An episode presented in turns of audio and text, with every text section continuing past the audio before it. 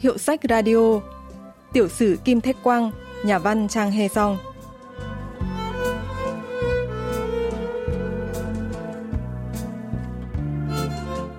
Hiệu sách radio trong tháng 6 đang giới thiệu tới các bạn chuyên đề đặc biệt, Bắc Triều Tiên qua cái nhìn của những nhà văn vượt biên. Chuyện ngắn cuối cùng trong chuyên đề này là Tiểu sử Kim Thách Quang của nhà văn Trang Hê Song.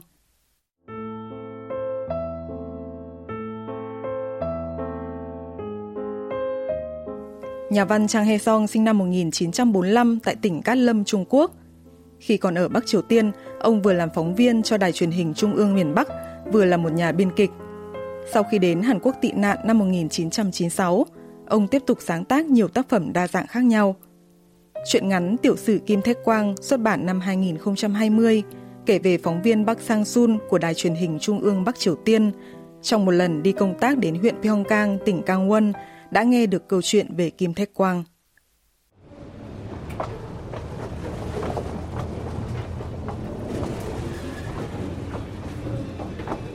Đang mừng thầm vì tàu xuất phát đúng giờ, nhưng khi vừa lên dốc thì nó bắt đầu bỏ chậm chạp, rồi khi vừa đến ga Cô Quân thì dừng lại hẳn. Lý do là có đoàn tàu số 1 chở nhà lãnh đạo tối cao Kim Jong-il đi qua. Điều này giờ đã được coi là lẽ đương nhiên, nhưng tôi thì vẫn thấy vô lý. Cái tàu này đang bò hay đang đi bộ vậy? Tôi cứ đinh ninh nó sẽ đến nơi tầm trưa nên đã đánh điện báo mẹ. Giờ biết làm sao đây? Mọi người đều nhân loạt phàn nàn. Ôi, cái gì thế này? Sao mà tanh thế?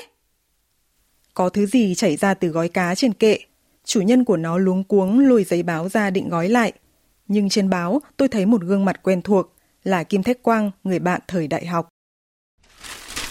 Sau khi tốt nghiệp đại học, trong phong trào cử tiêu đội thanh niên hoàn thành cuộc cách mạng ba bài toán chính, Kim Thách Quang được cử đi chi nhánh thành phố Wonsan, Cục Quản lý Đường sắt Ham Hưng nằm ở huyện Sepo, tỉnh Gangwon. Tờ báo nói rằng Kim Thách Quang đã làm mọi thứ ngay từ đầu để hai nhà lãnh đạo tối cao Kim Nhật Thành và Kim Jong-il có thể bớt lo lắng về giao thông đường sắt. Kim Thách Quang đã đi đầu trong phong trào vận động các thành viên công đoàn đường sắt từ tổ chức lực lượng xung kích, sản xuất tà vẹt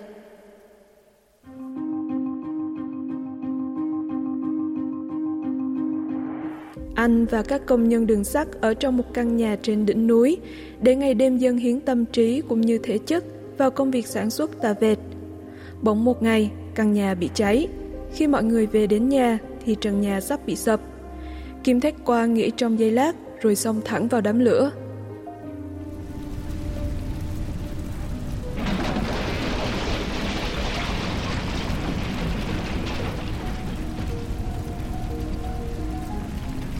Một lúc sau, ngôi nhà bị sập. Khi mọi người la toán lên, thì Kim Thách Quang bước ra từ trong đám lửa, tay ôm bức chân dung của vị lãnh tụ vĩ đại Kim Nhật Thành và nhà lãnh đạo kính yêu Kim Jong-il. Mặc dù được các y bác sĩ chữa trị tận tình, nhưng Kim Thách Quang đã chết vì bị bỏng toàn thân cấp độ 3. Chính phủ nước Cộng hòa đánh giá cao thành tích của anh, ban cho anh danh hiệu Anh hùng nỗ lực và huân chương Tổ quốc hạng nhất Thật không thể hiểu, Kim Thách Quang lại có những phẩm chất như thế ư. Phóng viên Bắc Sang Sun biết đến Kim Thách Quang lần đầu tại Đại hội Thể dục Thể thao năm nhất của trường cao đẳng đường sắt. Lúc đó, các khoa đang đấu vòng loại cờ tướng. Bắc Sang Sun mới bắt đầu học đánh cờ, trong khi Kim Thách Quang thì khoe anh ta không có đối thủ trong môn này, nên được phong là vô địch giải miền Bắc sông Chong Chon. Nhưng không biết sao mà đệ nhất thiên hạ cờ tướng Kim Thách Quang lại đại bại dưới tay Bắc Sang Sun. Hóa ra Kim chỉ được tài nổ giỏi. Sau đó, hai người gặp lại nhau trong cuộc họp đánh giá tổng kết năm của trường. Cuộc họp đánh giá tổng kết này thực chất là buổi đấu tố, công kích tập trung những người bị cho là có vấn đề nghiêm trọng trong công việc cũng như đời sống hàng ngày. Sau bài báo cáo kết quả hoạt động sẽ là báo cáo về khuyết điểm của sinh viên. Người thì đóng giả là chiến binh trong đơn vị kế hoạch tác chiến ứng phó với miền Nam để đính hôn với bảy thiếu nữ – thậm chí là kết hôn cùng lúc với 5 người trong số họ. Người thì giả làm công tố viên để ăn miễn phí ở một nhà hàng canh thịt chó trong suốt 6 tháng. Tiếp theo là đến lượt Kim Thách Quang. Đồng chí Kim Thách Quang ở khoa cơ khí, vào tháng 4 vừa qua đã có vinh dự được tham gia cuộc hành quân khảo sát thực tế nghìn dặm độc lập. một cơ hội quý giá mà lãnh tụ vĩ đại Kim Nhật Thành và nhà lãnh đạo kính yêu Kim Jong-il đã tạo điều kiện cho chúng ta. Nhưng Kim Thách Quang đã phạm sai lầm khi so sánh nhà nghỉ được lãnh tụ vĩ đại ghé thăm với một quán bia thông thường. Ngoài ra, trong giờ học lịch sử cách mạng Kim Nhật Thành, anh ta đã dở sách giải phẫu sinh lý con người và chăm chú ngắm cấu tạo cơ quan sinh dục phụ nữ. Đã vậy lại còn dùng gậy đánh ngất xỉu một nữ sinh viên phê bình hành vi của mình. Chưa hết, anh còn gửi một bức điện giả cho chính mình để mượn cớ gặp người vợ sắp cưới ở quê.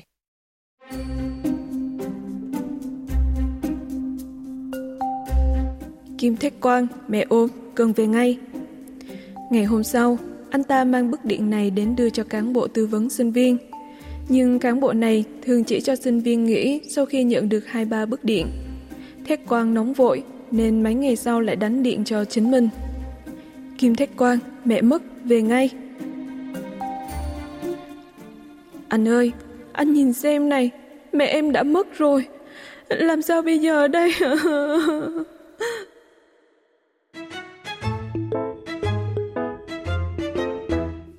về mẹ, thì bà là chủ nhiệm hợp tác xã kiểu mẫu mà cả nước đều biết. Cán bộ tư vấn sinh viên vội vàng báo cáo cho trưởng khoa, bí thư chi bộ khoa. Anh này còn tự tay chuẩn bị cá rượu và bàn cổ viếng để cùng thách quan về nhà.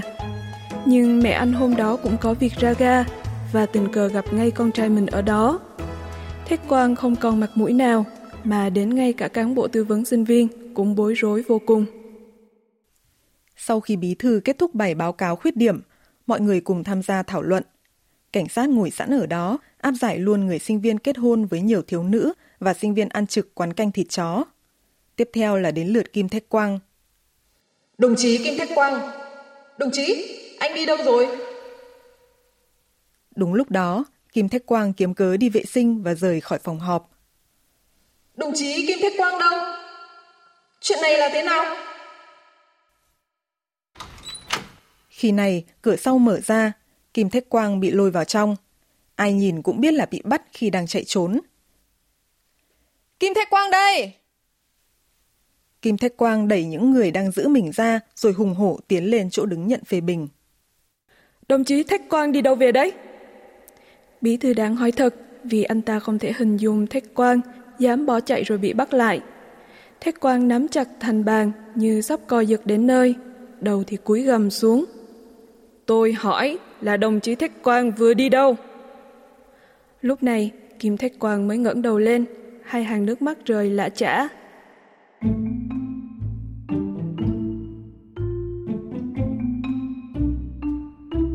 Như các đồng chí biết, cha tôi là một người nông dân nghèo khổ ở một ngôi làng thuộc huyện Soncheon, tỉnh Bắc Pyongan, chưa từng đi học tiểu học, chứ đừng nói là đại học. Còn mẹ tôi bà cũng vậy. Còn tôi, nhờ lãnh tụ vĩ đại Kim Nhật Thành và nhà lãnh đạo kính yêu Kim Jong-il, mà tôi mới có điều kiện học tập ở trường cao đẳng đường sắt duy nhất trên cả nước. Tôi biết là sau cuộc họp này, tôi sẽ bị giao đến cơ quan pháp luật.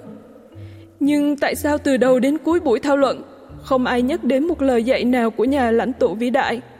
Không ai áp dụng một câu nào của vị lãnh đạo kính yêu của chúng ta vậy? Tức là đồng chí về ký túc xá để lấy cuốn sách giáo khoa của lãnh tụ ư? Vâng. Cán bộ tư vấn sinh viên phụ trách quản lý Kim Thách Quang nghe vậy thì thảng thốt đến nỗi không thể nói nên lời.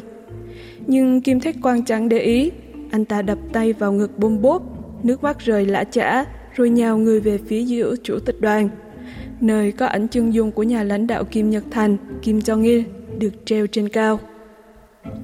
Thưa lãnh tụ vĩ đại Kim Nhật Thành và nhà lãnh đạo kính yêu Kim Jong-il, hãy tha thứ cho đứa con trai nhiều tội lỗi này.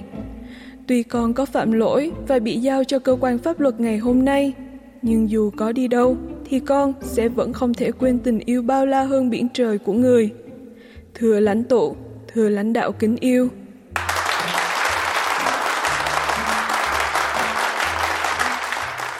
Đột nhiên, một tràng pháo tay râm ran vang dội khắp hội trường. Ngày hôm đó, Kim Thách Quang được tuyên trăng án. Bắc Sang Sun không thể tin những nội dung trong báo. Kim Thách Quang mà trở thành anh hùng nỗ lực của xã hội Cộng hòa ư.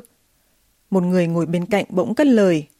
Hừm, nỗ với lực cái gì? Liệu người này có trở thành anh hùng nếu chỉ là một công nhân bình thường, thay vì là một thành viên của tiểu đội thanh niên hoàn thành của cách mạng ba bài toán chính hay không? Tôi chính là người từng giữ chức quản lý hiện trường khai thác gỗ ở đó đây.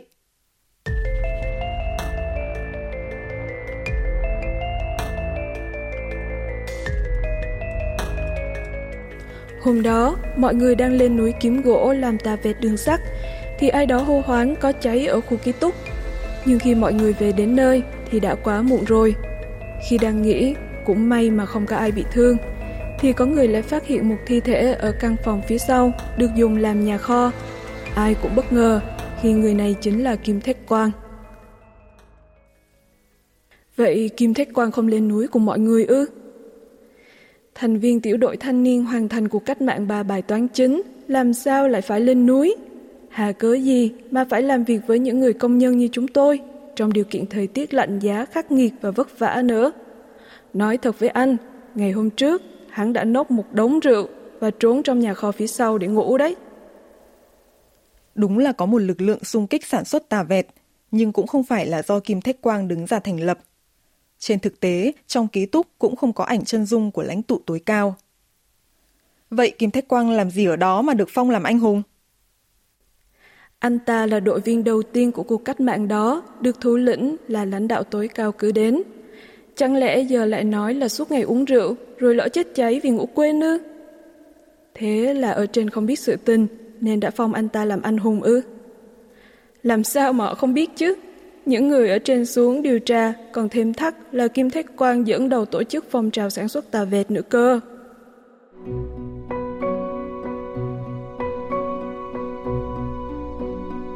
Đúng là không thể tin được.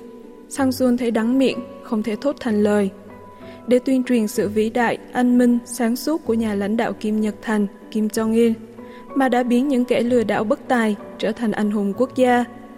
Rồi đất nước này sẽ đi về đâu? Sang Xuân càng nghĩ, càng thấy cạn lời. Kim Thách Quang hóa ra là một anh hùng bịa đặt. Nhà phê bình văn học Chon So-young phân tích về thông điệp của chuyện ngắn này. 김태광은 살아가는 내내 trên thực tế, vào những năm 1970, chính quyền Bắc Triều Tiên đã thành lập tiểu đội thanh niên cùng hàng chục những nhà khoa học kỹ sư tri thức đặt trung tâm là thực hiện cải cách trong ba lĩnh vực là tư tưởng, kỹ thuật, văn hóa, rồi cử hộ đến các trang trại, nhà máy để giúp đỡ hướng dẫn công nhân, nông dân địa phương.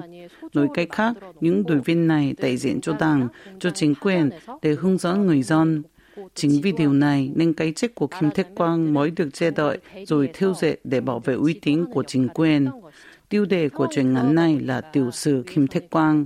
Đây là thể loại văn hồ lưu lại cuộc đời của một cá nhân, qua đó truyền tải những nghi nghĩa về nhân sinh của thể.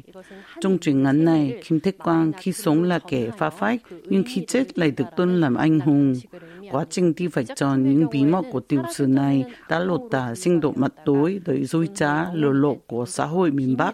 보여주는데 그것을 통해 그가 몸담았던 사회의 어두운 면모 또 진실을 독자에게 알려주는 것입니다.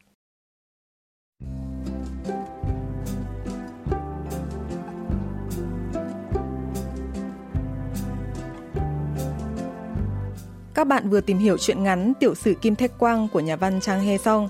Tác phẩm cuối cùng trong chuyên đề đặc biệt tháng 6 mang tên Bắc Triều Tiên qua cái nhìn của những nhà văn vượt biên. Chuyên mục Hiệu sách Radio xin kết thúc tại đây. Xin hẹn gặp lại các bạn vào thứ ba tuần sau.